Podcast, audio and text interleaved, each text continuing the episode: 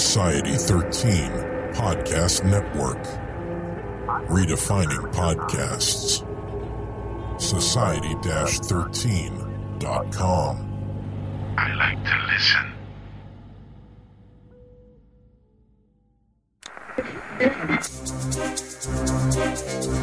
Welcome to Channel 9 of the STRY Radio Network, where stories live.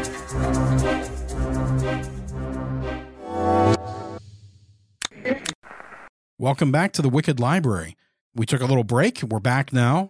Today's episode, Gator Bait, was written by Owl Goingback and features a custom music score by John Nespazinski, our music director over at our other podcast, The Lift.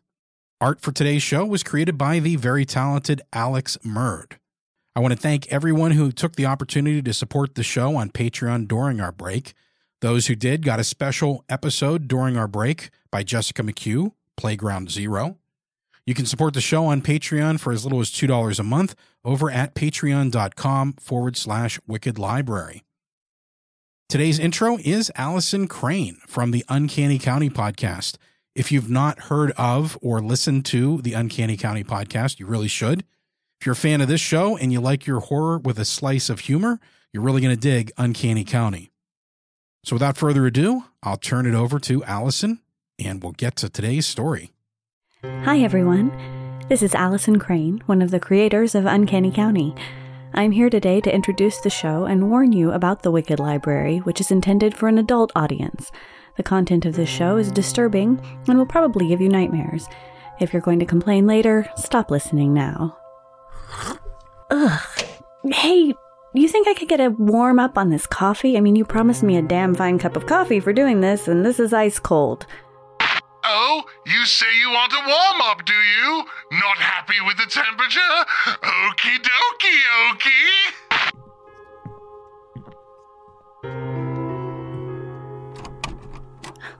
Wow.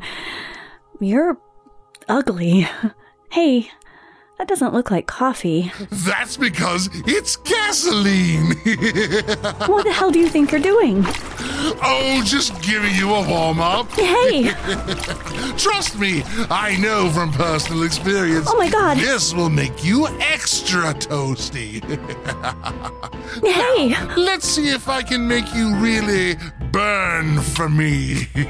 Oh my god! Stop it! Ah! oh, you're kind of cute when you scream in agony like that. Ah! That's right, let me hear you. Ah! Look at you scrabble! High word score! Ah! Uh, how disappointing. I thought you had a little more fire in you. Guess I'll have to put you out sooner. Get it?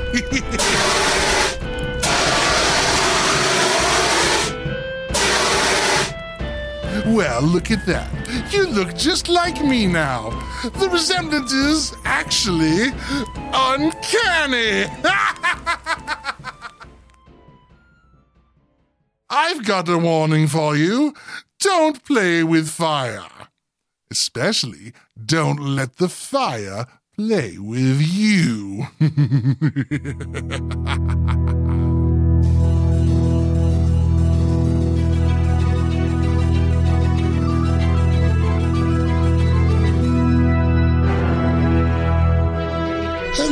kiddies. Have a seat and relax. I am your librarian. There's nothing to be afraid of yet. Hold on to yourselves, boils and ghouls. This is going to be a dark ride. We'll leave the lights on for now. No talking. It's story time at the Wicked Library.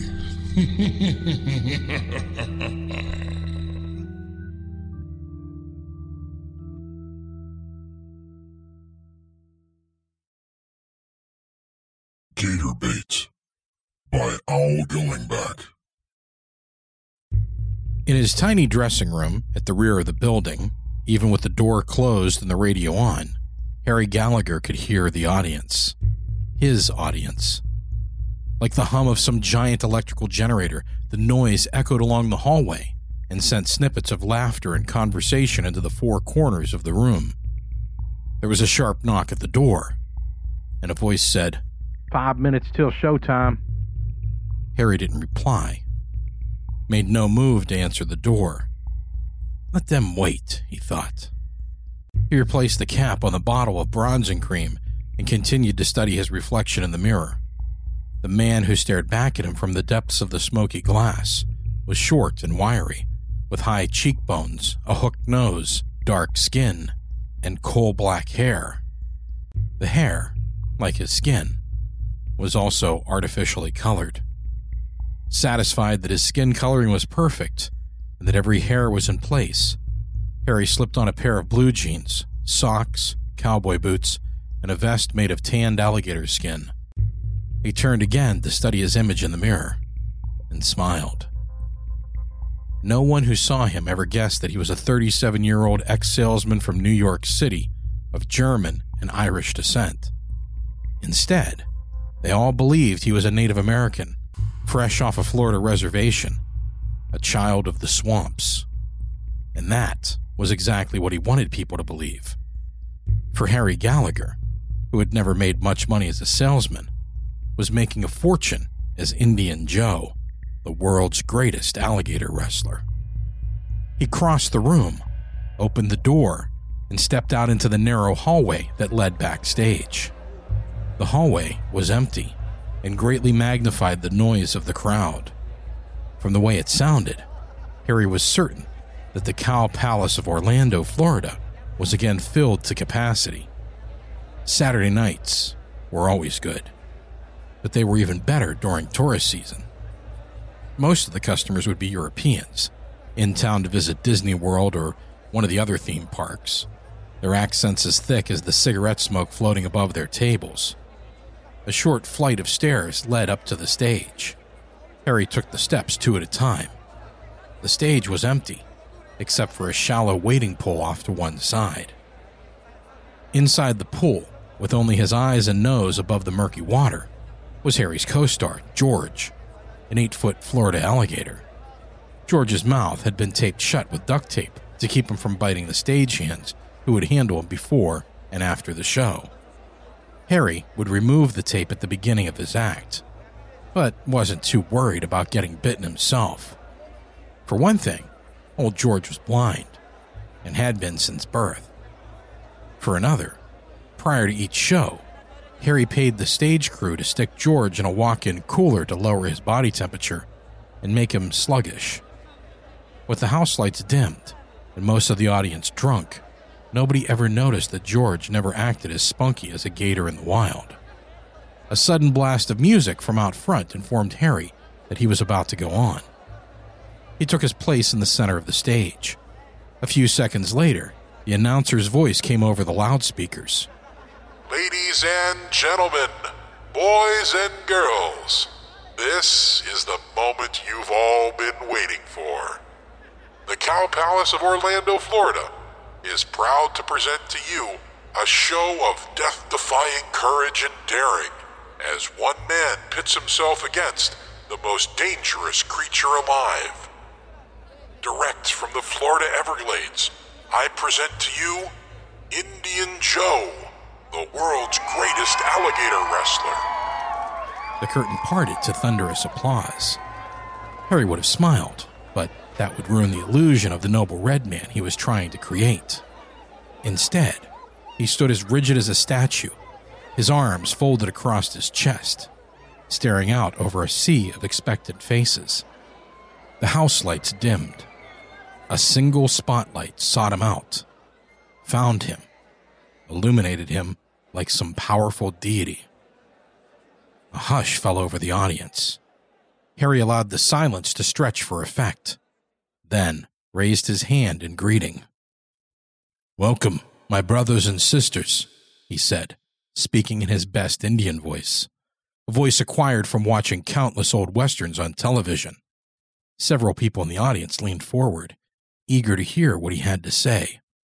My name is Indian Joe. I am a gator wrestler. I have wrestled alligators ever since I was 12 years old.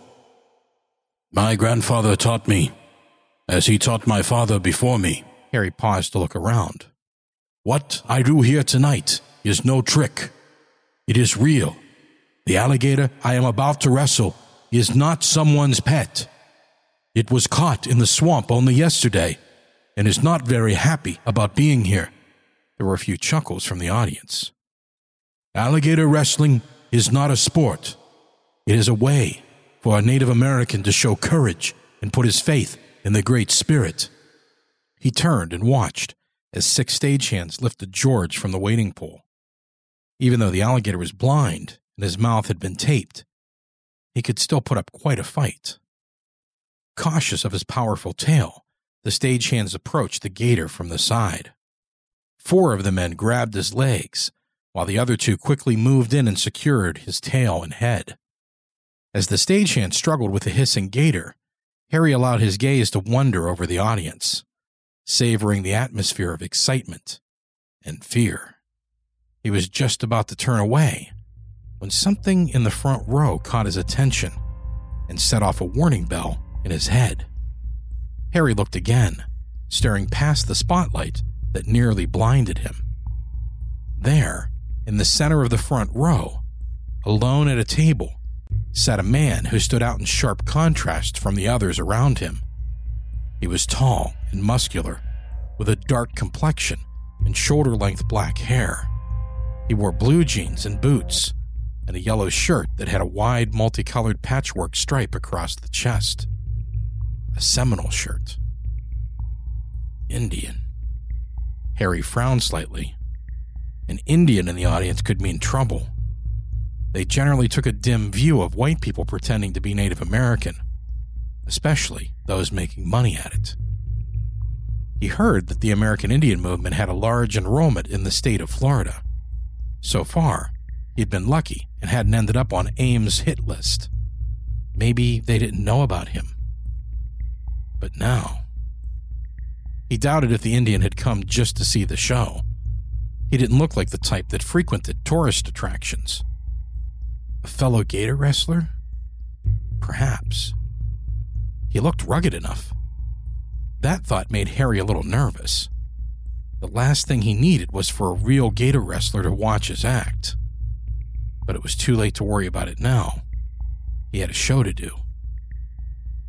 The stagehand set the thrashing alligator down in the middle of the stage and moved back.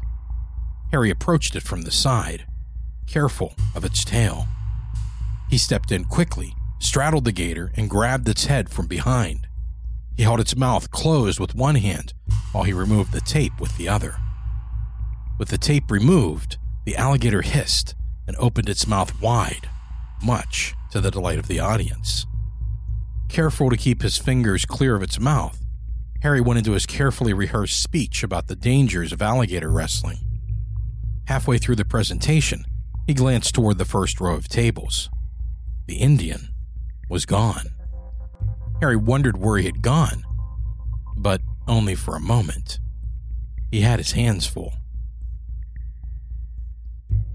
The show was a success, as were all his shows. He wowed the audience, who never suspected that George was blind, with a series of well rehearsed moves. Once the gator's mouth was again taped, and he was safely back in his pen, Harry took time out to sign autographs and pose for a few pictures. He hung around and answered questions until the band started to play, and then, grabbing a beer from the bar, walked slowly back to his dressing room, happy in the knowledge that he had the following night off. Harry didn't see the man until it was too late. He stood just inside the doorway of the dressing room, concealed in the darkness. As Harry entered the room, the man stepped forward. Harry started to yell, but a fist lashed out. Darkness followed.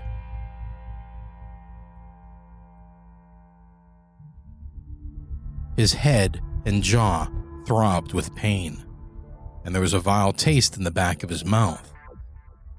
Blood. As he slowly regained consciousness, Harry Gallagher became aware that he was moving his body swayed slightly, and the sounds of an engine vibrated through him. He opened his eyes and looked around. trying to get his bearings. He lay in semi darkness. A metal roof curved overhead. A moment passed before he realized that he was lying in the back of a van. But whose van was it? He tried to move, but couldn't, and realized that his ankles and wrists were tied. Kidnapped. I've been kidnapped. A knot of fear settled deep in the pit of his stomach. He lifted his head and looked forward. The van had two seats, but only the driver's was occupied. A man was driving. In the faint glow of the instrument panel, Harry could see his muscular arms, his long hair, and the yellow shirt that stretched across his broad shoulders. The Indian. Where are you taking me? Harry asked, his voice barely a whisper. The Indian looked up and studied him in the rearview mirror, but didn't answer. Kidnapping is against the law, Harry said, feeling his face flush with anger. So is fraud, the Indian replied. What are you talking about? Harry asked. He figured if he could get the man engaged in a conversation, he might be able to find out why he had been abducted and what was in store for him. The Indian reached up and adjusted the mirror. Harry could see part of his face. His eyes glowed yellow from the dashboard lights. You call yourself Indian Joe, he said, but I doubt there is even one drop of Indian blood in you. Am I right? In his present predicament, Harry thought it best not to lie. He nodded. The Indian smiled. His teeth were tiny and sharp looking. I thought so. What's your real name, white man? John? Fred? Harry Gallagher, he answered. And yours? Harry didn't expect the Indian to tell him and was surprised when he did. "we Wowakan, the Indian said. What a name. You claim to be the world's greatest alligator wrestler, Wowakan continued. But that is not true either, is it? You may fool the tourists, but you didn't fool me. The gator you wrestled tonight was blind. Harry was shocked. How did you know that? He told me, Wowakan replied. Who told you? Why, the gator, of course. Sweat broke out on Harry's forehead as he realized that he was dealing with a madman. Not much of a challenge in wrestling a blind gator, is there, Harry? It's just a show, Harry said. I'm an actor. Then you should tell people that you're an actor, instead of claiming to be something you're not. That alligator didn't move very fast either. Why was that? Drugs? We lowered his body temperature before the show, Harry answered. You did what? We put him in a cooler and brought his body temperature down. It makes him easier to handle. The Indian grew angry. You make me sick, he spat. You take a blind, helpless creature and kill it a little more each day so you can pretend to be something you're not? A real alligator wrestler would never do something so cruel. He respects the gator he wrestles. It is his brother, his equal, and in some cases, it is also his teacher. For a long time now, we've heard of you and your little show. At first, we chose to ignore you, hoping you would grow tired of playing Indian and go away. But you didn't go away. You stayed instead, insulting my people, making a mockery of something sacred something you could never understand. Finally, we could stand it no longer. Something had to be done. Harry didn't like Wowakan's tone of voice. He had a feeling the Indian had more in mind than just putting a good scare into him. What are you going to do? he asked, trying to disguise the fear in his voice. Do? Where are you taking me? Wowakan smiled. Where? Why, Harry, I'm going to give you a chance to prove yourself. Tonight, you're going to give an encore performance for my people. I can see it now. Indian Joe, the world's greatest alligator wrestler, will amaze the world as he wrestles the world's greatest alligator. Harry felt his mouth go dry. He struggled at his bonds. but to no avail. Finally, his shoulders and neck muscles fatigued, and he laid his head back on the floor.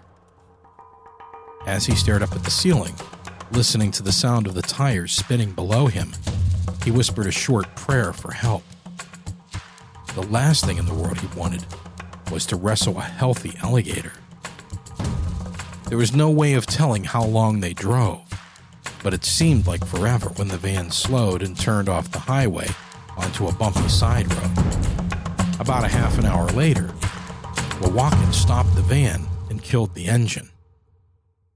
Oh God, this is it. Harry's heart pounded in fear, and he found it difficult to breathe. He lay motionless as Wowakan opened his door and climbed out of the van. He heard him walk around the van, and then the side door slid open. Fresh air entered the van, bringing with it the cries of crickets and the scent of night blooming jasmine. Harry took deep, gasping breaths. He raised his head and looked out through the opening. Beyond the van, trees crowded close together. They were in the woods. But what woods? And where? Wowakan stepped into view, his immense size nearly blocking the view. He pulled a knife from his sheath on his belt and ran his thumb along its edge. End of the line, my friend. Harry knew he was about to die.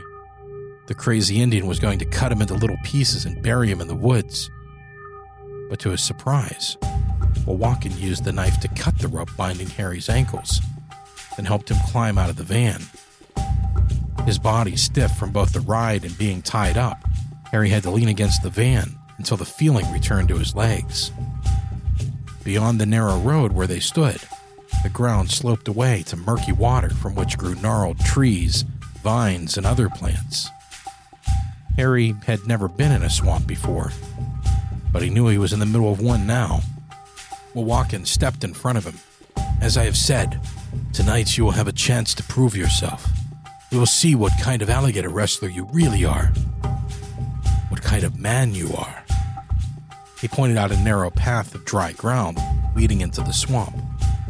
That path leads through the middle of the swamp, through the very heart of my people's land. It is not an easy path to follow, for it is filled with many dangers. Men far greater than you, Harry, have tried to walk this path and failed. And now it is your turn. You are to follow the path until you reach its end, or until you meet your death, whichever comes first. And if I refuse? Harry asked. Wowakan opened the van's passenger door and took out a lever action rifle. If you refuse, then I will be forced to gut shoot you and leave you to die. To emphasize his point, he cocked the rifle and aimed it at Harry. It doesn't look like I have much of a choice then, Harry said. Wowakan grinned, again displaying a set of teeth that must have been artificially sharpened. He stepped forward, turned Harry around, and cut the cords binding his wrists. Harry rubbed his wrists, feeling the circulation slowly return to his hands. Another thing, Wowakan said as he stepped back. If you should try to turn around and come back to this road, my people will kill you. His people? Are there other Indians out here? Your destiny awaits you, Harry Gallagher. Go, now. Harry started to argue, but didn't. He thought about trying to take the gun away from Wowakan, but figured he'd only get himself killed. Heroics against bigger opponents only worked in the movies. Like it or not, he had no choice but to do what he was told. So, without another word, he turned and started down the path. The path was narrow, the ground spongy. Branches of the trees arched overhead and created the illusion that he walked through a long, dark tunnel. Spanish moss shimmered like silky spiderwebs in the moonlight, while tree roots stretched twisted fingers along the ground. The air was heavy with the smell of decaying vegetation, and the night echoed with the cries of frogs. About 30 feet down the path, Harry stopped and turned around. The foliage was so thick he could no longer see the road or the van. He thought about going back, but quickly dismissed the idea. Wowakan would be waiting for him. Harry had no doubts that the Indians' threats were real. The man was insane. No, his best bet was to continue on and hope for the best. 50 or 60 yards further on, the path took a sharp turn to the right. At the bend of the path, a log had fallen across the trail. Harry was about to step over the log when it moved. Jesus Christ! Harry exclaimed as he jumped back. The alligator hissed and twisted, lashing out with its tail. Harry tried to get out of the way, but the tail slashed painfully across his left calf. Harry's foot slipped, and he almost went down. If most of his weight hadn't been on his right leg, the gator would have taken his legs out from under him. He stumbled back out of the way as the alligator turned toward him, its mouth open wide. The alligator lunged, but Harry had recovered his balance and jumped out of the way. He landed to the side of the gator, leaped over its tail, and fled down the path. Only after he was a safe distance away did he stop and look back. He expected the alligator to chase after him, like some reptilian guard dog, but it didn't. Instead, it gave a final hiss a flip of its tail, then slipped slowly from the path into the stagnant water, perhaps to sulk. Once in the water, the gator was all but invisible. Only its eyes could be seen. He heard it grunt as it swam away. The grunt was answered by a deeper grunt from off to the right. Harry turned and spotted a second pair of eyes in the water gliding toward him. No, not another one. From further away, several other grunts sounded, as well as from behind him. The sounds drew nearer, closing in on him. Harry broke out in a cold sweat as he realized he was surrounded by alligators. As he listened to their deep throated cries, he got the feeling that they were deliberately setting a trap for him. But that was ridiculous. Alligators weren't intelligent, they were dumb, cold blooded reptiles. Or were they? Suddenly, some of the things Wowakan had said seemed to make sense.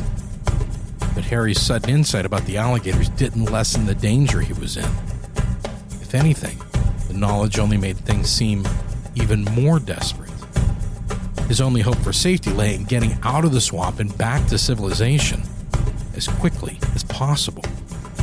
If he remained where he was, he was certain to end up as gator bait. After what seemed like hours, Harry breathed a sigh of relief as he came upon an island of dry ground, approximately 20 feet in diameter. The island was apparently maintained by someone, for all but one of the trees had been cut down and the vegetation cleared away. Though he was still surrounded by swamp, the tiny clearing offered a temporary reprieve from the narrow path he had been forced to walk for most of the night. Harry saw that the path continued beyond the island, but he had no desire to set foot upon it. Not yet, anyway.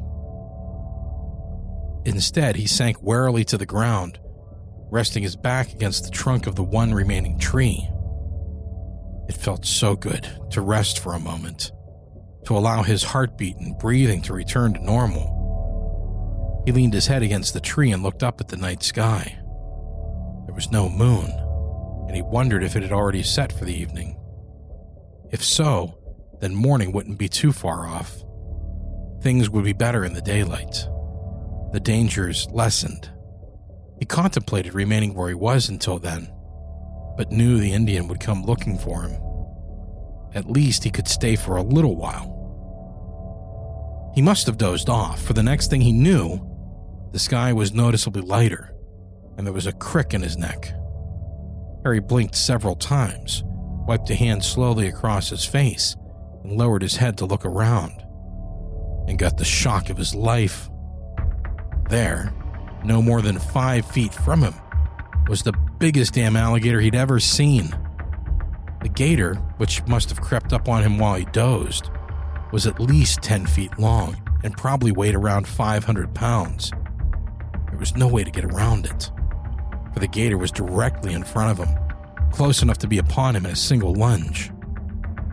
To make matters even worse, the tree, which had offered comfort earlier, prevented Harry from backing away. He was in a trap with only one way out straight ahead. But that meant taking on a bull alligator much bigger than he was. And this one wasn't blind or half frozen. Harry watched in horror as the alligator hissed angrily and moved toward him. Slowly, carefully, Harry shifted his weight forward, moving from a sitting position into a squat. He fought to maintain his balance as the muscles in his legs trembled from both fear and sitting so long. He held his breath as he stood up. The gator hissed again and opened its mouth. Harry stared into the gaping maws of the alligator, mesmerized by the soft whiteness of the creature's throat, and terror stricken by the cruel sharpness of its teeth. Teeth that looked like rows of nails set into the lid of a coffin. His coffin. His heart was about to burst. Harry fought to control his fear. He could not afford to be afraid at a time when one false move could spell death. He took a deep breath swallowed, and then inched forward. With its mouth open, the alligator could no longer see straight ahead. So Harry approached from the front. Easy, Harry, easy. Not too fast. Relax. This is no different from your act. But there was a difference a big difference. This time, it was for real. Damn that Indian. No more than a foot away from the gator, he slowly reached his right hand out, palm up, arm low to the ground. His fingertips touched beneath the gator's lower jaw, glided back along the rough skin, seeking a handhold. The gator's mouth slammed shut. Harry wet his pants. He jerked his arm back and almost lost his balance. As he watched, the alligator's mouth again opened.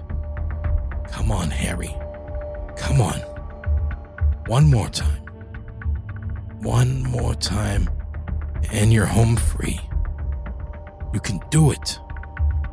But Harry wasn't so sure. He had never wrestled a gator that could hurt him. A minute passed. Two. Harry regained his composure and tried again. He reached out slowly, his fingertips again coming in contact with the underside of the alligator's lower jaw. This time, however, the mouth stayed open. Carefully, Harry slid his fingers back until his whole hand was under the jaw. He lifted upward. There was a little resistance, but not much. Easy, gentle, not too fast. He continued to lift until the alligator's mouth was closed and its head tilted backward. Now, Harry, now, before it can back up. Quick as a snake, he jumped forward and slapped his left hand down on top of the alligator's nose, preventing it from opening its mouth again. The gator tried to pull back. Harry held tight. If he let go now, he would lose his arm. The gator twisted its head and lashed its tail. Harry gripped tighter, holding the alligator's mouth closed. He stepped to the side, careful of the tail, and climbed onto its back. The alligator twisted and shook, whipping its tail from side to side. Harry pulled the gator's head back, riding the struggling reptile like a cowboy atop a bucking bronco. As long as he kept the mouth closed and stayed on its back, he was safe. But he couldn't hold on forever. He would have to find something to tie its jaws shut. My belt. Good idea. But how could he get his belt off without releasing the alligator? There was only one way Harry knew of trick he'd seen a Seminole Indian do. He had never tried the trick himself, for even with a blind alligator, it was very dangerous. Harry bent the alligator's head back even further and placed the tips of its jaws beneath his chin. He lowered his head, trapped the gator's jaws between his chin and chest, and let go with his hands. With only the strength of his neck muscles holding the alligator, he unbuckled his belt and slipped it free of his trouser loops. Sweat poured down his face, and he felt his strength giving out as he hurried to fasten the belt around the gator's mouth. Once it was tied, he stepped clear as the alligator struggled and thrashed about, unable to get the belt loose. He'd done it. He'd actually wrestled a real alligator, a bloody big damn gator, and won. Elation washed through him as his body trembled with fatigue. Ah! Harry yelled. He put his hands on his hips and struck a pose of defiance. That's what you get for messing with Indian Joe, the world's greatest alligator wrestler. Ah, but that still remains to be seen. Startled, Harry spun around. Wowakan stood at the edge of the clearing, watching him. Harry clenched his fists in anger. He took a step forward, then spotted the rifle and stopped. I'm impressed, Wowakan said, nodding toward the gator. He's quite old, but at least he can see. Look, Harry said, I've proven myself. I've wrestled a gator for you. Now I demand that you get me out of this swamp. The Indian shook his head. You still don't understand what this is all about, do you? You've wrestled a gator. You've even beat it. But you didn't show any respect for it. An Indian always respects the alligator he wrestles. It is his brother. I'm not an Indian, Harry interrupted. True, Wowakan nodded sadly. And there is no respect in your heart. That is why my people are angry at you. He emptied the bullets from the rifle and leaned it against the tree. He then took off his shirt, folded it, and laid it on the ground beside the rifle. Wowakan flexed his muscles for a moment and then removed his boots and socks. Suspecting some new danger, Harry tried to get on Wowakan's good side. Wait a minute. I'm a new man, honest. You Seminoles have proven your point. I have nothing but respect for alligators. Wowakan cocked an eyebrow. Who said I was a Seminole? He removed his pants and underwear and stood naked before Harry. You did. I mean, that's why I'm here, isn't it? You and the other Seminole Gator wrestlers were offended by my act? Harry grew suddenly suspicious. Hold on. If you're not a Seminole, then what's all this my people crap you've been laying on me? The Indian shook his head. You seem to have misunderstood me, Harry. Perhaps I didn't make myself clear. What I said about Seminole Gator wrestlers is true. They do have a deep respect for the alligators they wrestle, just as the gators have a deep respect for them. As Wowakan spoke, the muscles in his chest and arms began to ripple like waves upon the ocean. What the hell? No, Harry. I am not a Seminole, nor am I an Indian. My people were here long before those who call themselves native to this land. I apologize if my appearance has fooled you. I sometimes find it necessary to travel in the shape of my brothers, as was the case tonight. You might say that I, too, am an actor. Harry watched, spellbound, as Wowakan changed before his very eyes. The bones in his back cracked like rifle shots as they twisted and realigned. He grew taller, thicker, more muscular. His skin stretched taut, came close to splitting apart, then wrinkled, darkened in color, and took on the texture of old leather. Wowakan's hair disappeared back into his head like worms in the ground, exposing a scaly scalp. The scales spread. Like a waterfall, they cascaded over his shoulders and down his back. His arms shortened and his thumbs disappeared. A thick yellow nail sprouted from the tip of each remaining finger. There was a wet, sucking sound as his penis withdrew into his body. The sight sickened Harry. My people have a great respect for the Indians, Harry Gallager, for they have a great respect for us. You, on the other hand, have no respect for anything but money. That is why you were brought here tonight. To learn respect. It is a pity that death has to be your teacher. Another series of cracking sounds rang out as a tail sprouted from Wowakan's backside. The tail grew in length until it reached the ground. His legs also shortened. No longer able to stand upright, he fell to the ground at Harry's feet. Terrified nearly out of his mind, Harry stared in disbelief as Wowakan's face changed. Muscles twisted and moved beneath the surface of his skin like a nest of rippling snakes. His ears vanished, first the right, then the left. His jaws widened and extended forward. Teeth appeared.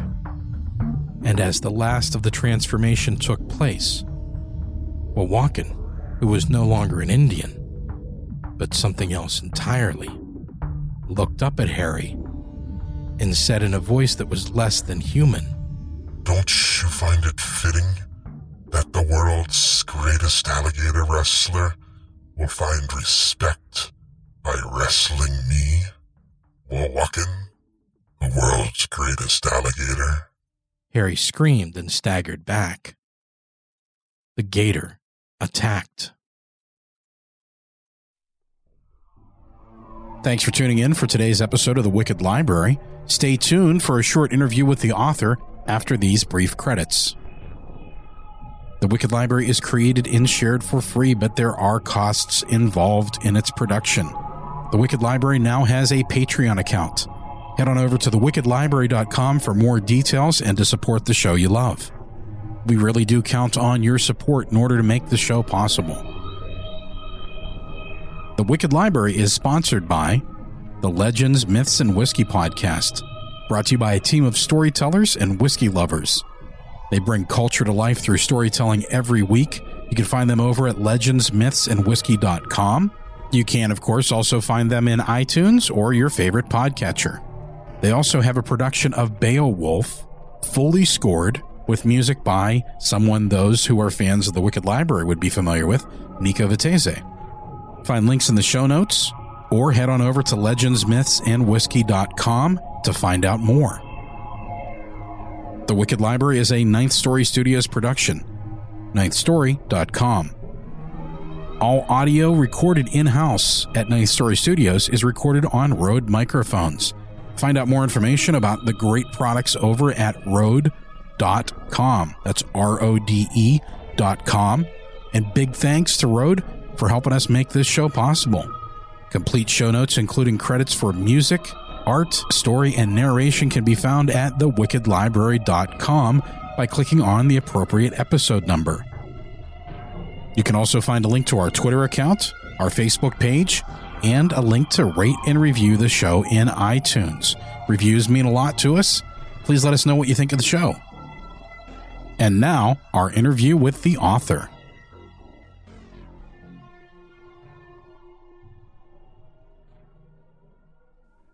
Welcome back from listening to Owl Goingback's short story Gator Bait, and now you get to listen to me, Jeanette Andromeda, interview the actual Owl Goingback. Um, I'm from HorrorMade.com, and Owl, how you doing? I am doing wonderful. I am sitting here in Orlando in the middle of January, and it's 80 degrees outside. So yeah, I'm I can't complain at all. Oh, I am so jealous. It's like I don't even know what degrees are, it is up today, but I was actually able to open the windows um as long as I continued to keep a sweater and like multiple layers on, but it was like sunny. so it felt luxurious. we had like one day of winter. I think they planned it in Florida. They have winter on a Friday, and we did. As we've had like one cold day the whole season, which means we're going to die in the summer. You guys can laugh at us then. oh, there you go. And they'll just say, "Come visit." Except it's maybe muggier. No, that's not true. It's totally muggier down there. Yeah, a lot muggier. Yeah, Yeah. all the time. It's muggy now. At least it's colder. Question. Not even at eighty. It's it's fine. Never mind. um. So Owl, like you were a mystery to me until I realized I'd listened to your story on the Wicked Library. Yeah, they did one in October. They did "Sealed with a Kiss," which was a they did a fantastic job on that. I love the uh, the dramatic audio because I, I was raised listening to like the CBS Radio Mystery Theater, so I'm I'm always thrilled when the Wicked Library contacts me for a story. Awesome. Well, we're really excited to have you back. And this particular story today was just like I'm I'm actually really glad I didn't do my research before reading the story. So I kind of just like read your story because I didn't get to listen to it, folks. Like we're in the future, past. Mm. Podcast time frame doesn't make any sense, but I got to read your story kind of in a vacuum of not knowing anything other than this specific story. So it really surprised me. Um, just like the twist at the end there. So, I guess my first question for you is kind of like, can you tell me a little bit more about what you were thinking as you started writing Gator Bait? Uh, I've, actually, I wrote Gator Bait because I've got several friends who are alligator wrestlers, and those guys just absolutely amaze me. Because I'm not going to wrestle a six foot alligator. I'm not going to wrestle a six inch alligator. There's just no way. Uh, James Billie, who was the chief of the Seminoles, the Miccosukee tribe, uh, one time he, he showed up at a powwow, and I was sitting on the tailgate of his truck, and it was nighttime, and I'm talking to him. I hear this noise, and I turn my head, and there's this huge alligator in the back of his truck. It was a, a nine footer, and I couldn't tell the mouth was taped. Yeah, because it was dark, and I about wet myself. This gator's wanting out of the truck, and I'm like, James, James, James, get your, get your gator, get your gator. I'm not touching this thing. But just big alligators. It's Florida. They're everywhere. You can't get in the water down here without seeing them. And it just, I was like, these guys that do this for a living or even mess with alligators are amazing. And I was told a story about James Billie. He had done a, a show out in Vegas.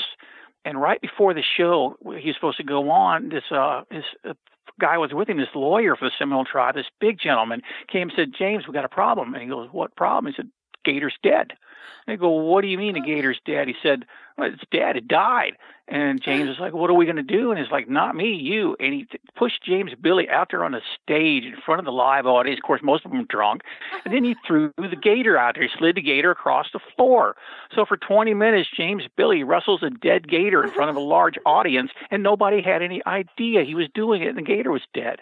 I said, "There's gator bait right there." That was the idea for inspiration for gator bait.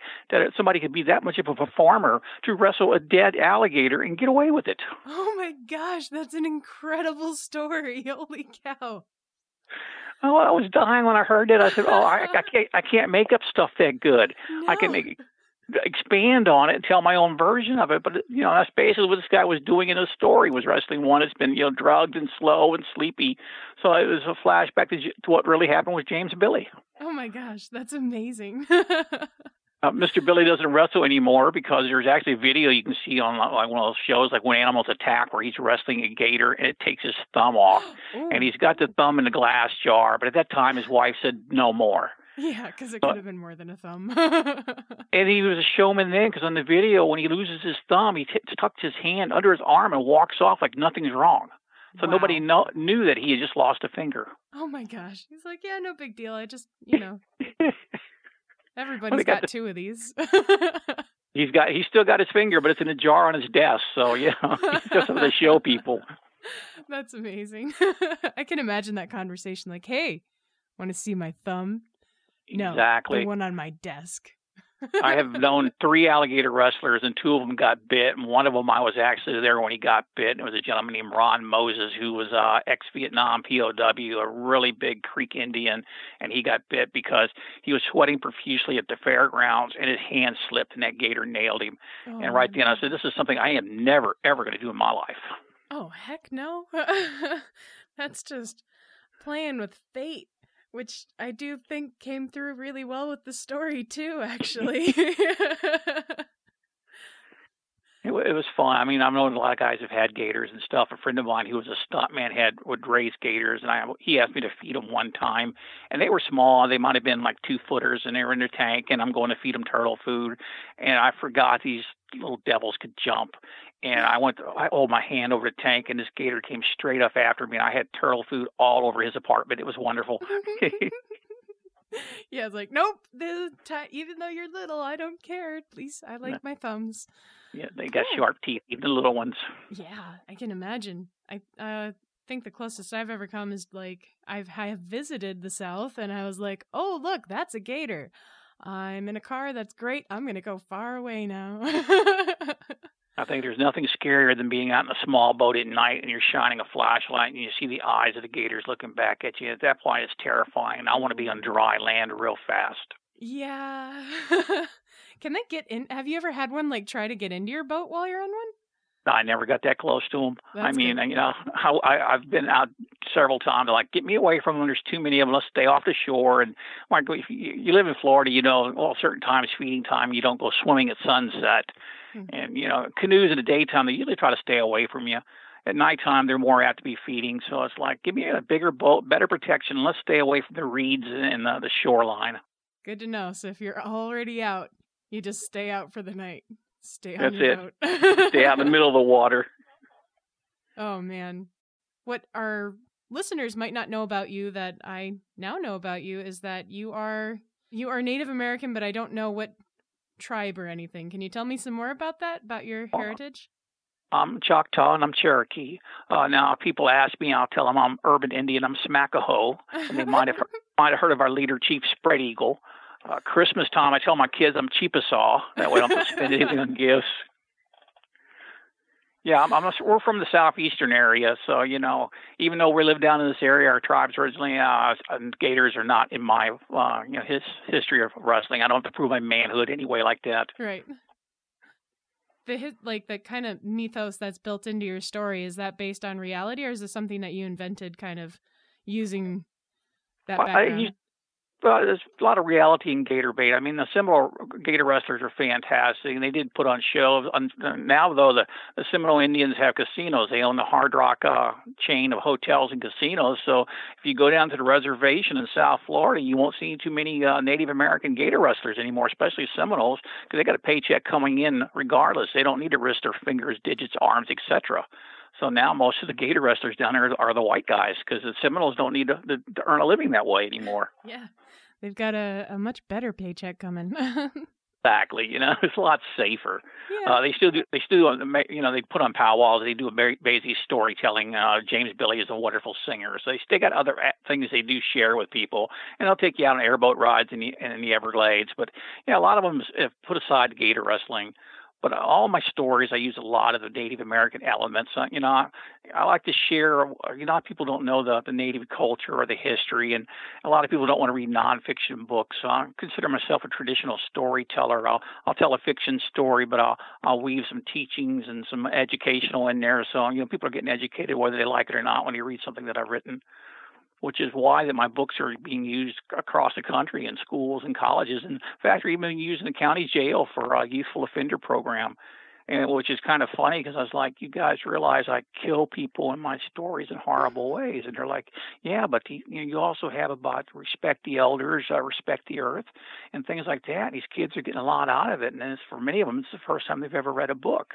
Wow! And I've been I've been to jail several times, talked to these people in the youthful offender program, and they they take this course, and it's, uh, it's an eight week course. They write about what they've read, and they keep their nose clean, and they're rewarded at the end of the course by their families bringing in a home cooked meal. So I thought that was wonderful. That somebody could read some of my garbage and actually be rewarded when they're behind bars with a visit with their family and real food. Wow. And I've been down there several times talking to these kids, and they leave the room and they they have the most wonderful questions. They've got so much out of the stories they're reading, but when they walk out of the room, these 15 and 16 year olds, they tell me, "Oh, this guy's in for murder. This guy's in for armed robbery. This guy." And Basically, they've screwed their lives up because nobody got to them soon enough to educate them. I mean, to teach them what right and wrong and you know it's a shame because these kids you know they're not stupid they just made really bad mistakes in life. Wow. Now that that's just incredible and the fact that you know like like you said like horror can actually help like legitimately help that's incredible you know? It's yeah it's rewarding just eh? powerful It is, and uh, you know, it was kind of funny because the, the, the program that's being used here is actually here in Orlando at the Orange County Correctional Facility, and they didn't know I was local. So I get this package in the mail from Orange County Correction, and first thing I'm thinking is, what have my sons done wrong? But it was photographs of these kids holding these holding my books, and so I called them up and said, "Look, guys, I'm local," and they were like, "Can you come down and talk to these kids?" I said, "I'd be delighted to." And you know I I got so much out of it. Of course, my wife went with me the first time, and when we walked into the jail, she was terrified. I said, "Oh, that's what I told you. It's in jail." And when people walking by in handcuffs and they're like, you know, chained together. Wow. But it, it was nice, that, you know, to see that these kids got something out of just reading a book especially something of mine, because it's like okay, and he got rewarded with a home cooked meal, and I just thought that was wonderful. It's like some of the uh, probably one of the things I'm most proud of is being a writer that I was able to reach out and actually touch somebody that way. And and not just one person, but like a bunch of kids who exactly out of mm-hmm. out of any group of kids desperately needed some like some moral compass. Well, it just goes anything, back to my, like Yeah, it goes back to my, my my culture, my people. I mean, that's how we used to teach the children, or through oral stories. We would throw the stories out there, and if they got the lesson out of the story, then good for them. If they didn't get it, then they weren't paying attention. I mean, uh, my oldest son studied with a medicine man for a while, and uh, he I talked to him on the phone and say, "Well, what did you learn?" He's like, "Nothing." I said, "Well, what are you doing?" He said, "Well, we're doing beadwork every night." I said, well, "What are you doing during the beadwork?" He said, "Oh, he's telling you stories." I said, "Didn't pay attention because he is teaching you." Hmm. So it's the same way with the books today. I mean, that's what I'm trying to do. Is you know, it, it's for I never I've told people I've never claimed to be a writer. I'm a storyteller, and I, I love the oral storytelling. I'm just, I'm just putting it on paper. that's such a great way of thinking about it too, and it felt it really did. Maybe that's why your stories work so well in audio form, actually, because they're they're storytelling instead of just written for reading. It comes through exactly. pretty well, actually. Um, what?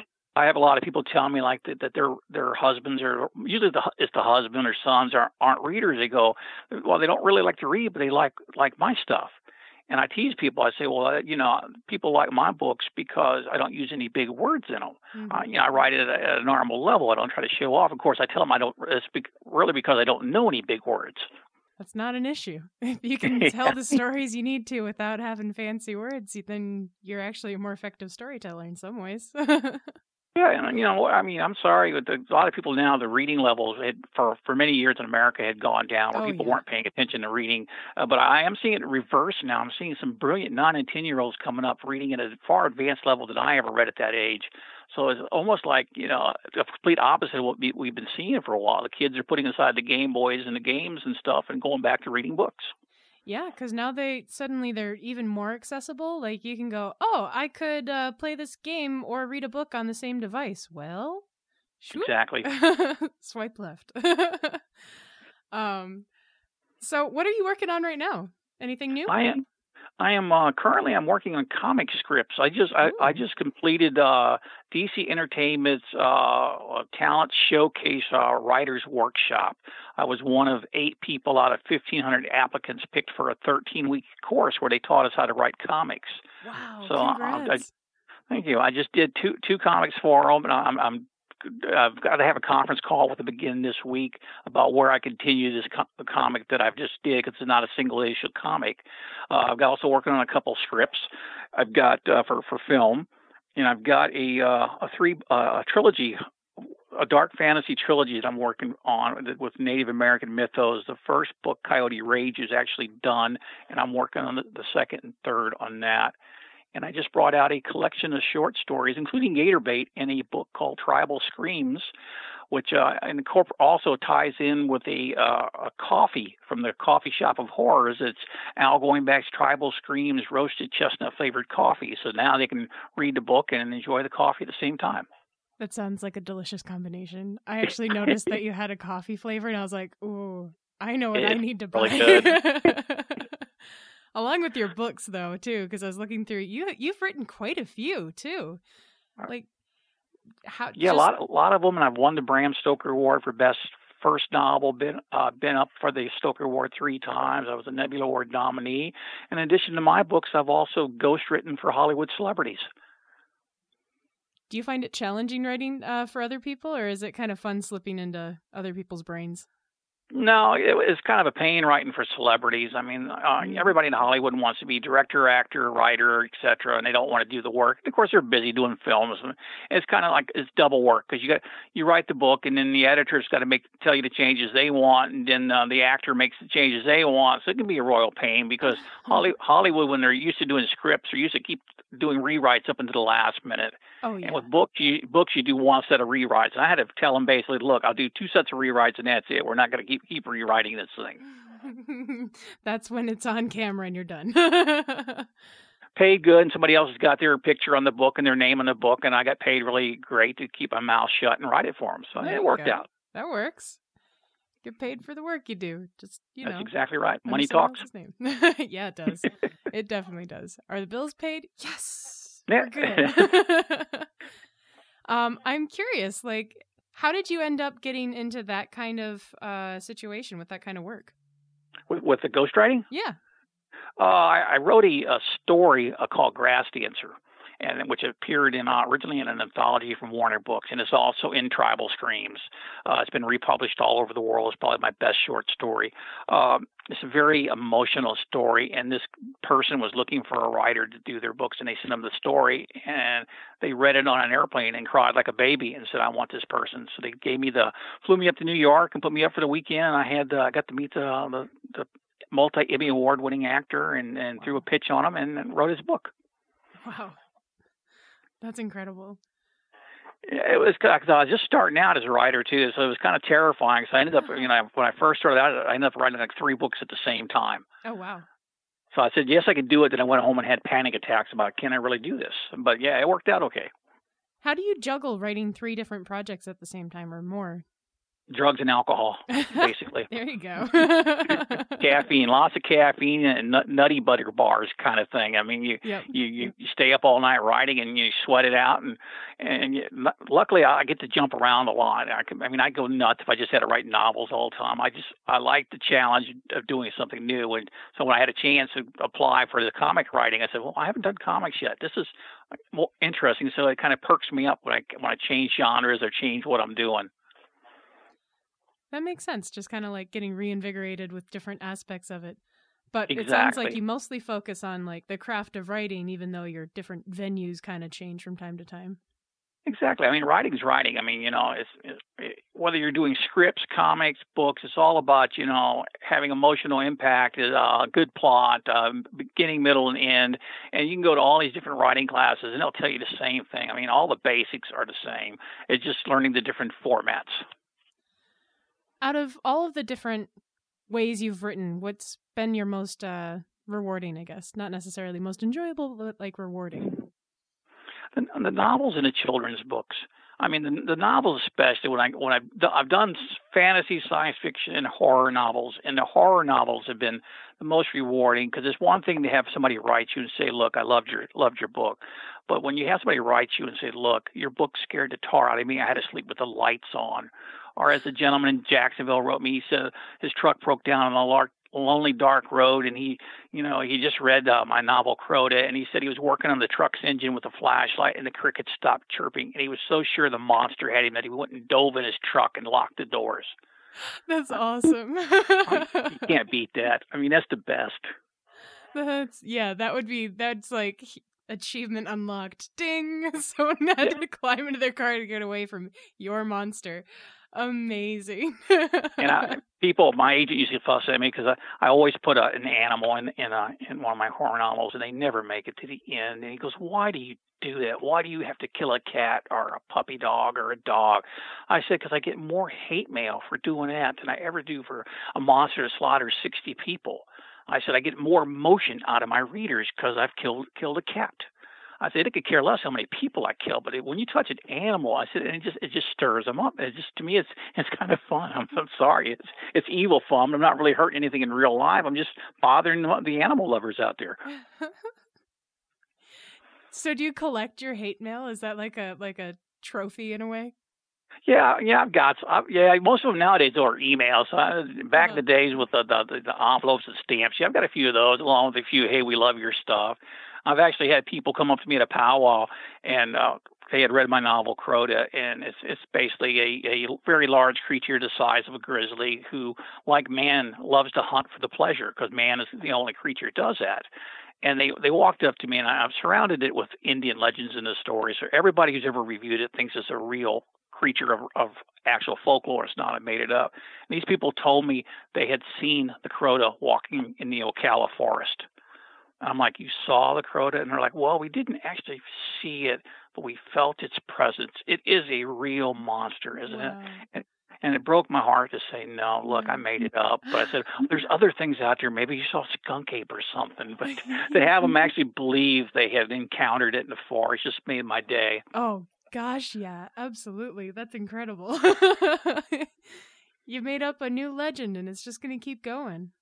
Well, it, it kind of it's a good thing making up new legends where it's believable, and it's actually it can be a bad thing. I had a gaming company recently do an extension pack uh, called the Crota's Lair, Uh-oh. and it's about an underground monster. I said, I know they got it from my book. I said it just reads too similar. Yeah. I said, but they probably thought it was a real Indian legend. They didn't realize they were ripping off my intellectual property, and there's nothing I can do about it. I mean, it's a, it's one of the larger companies. They got billions, and I don't. So you know, there's no sense yeah. even bothering with a lawyer because I wouldn't win. They just nickel me to death.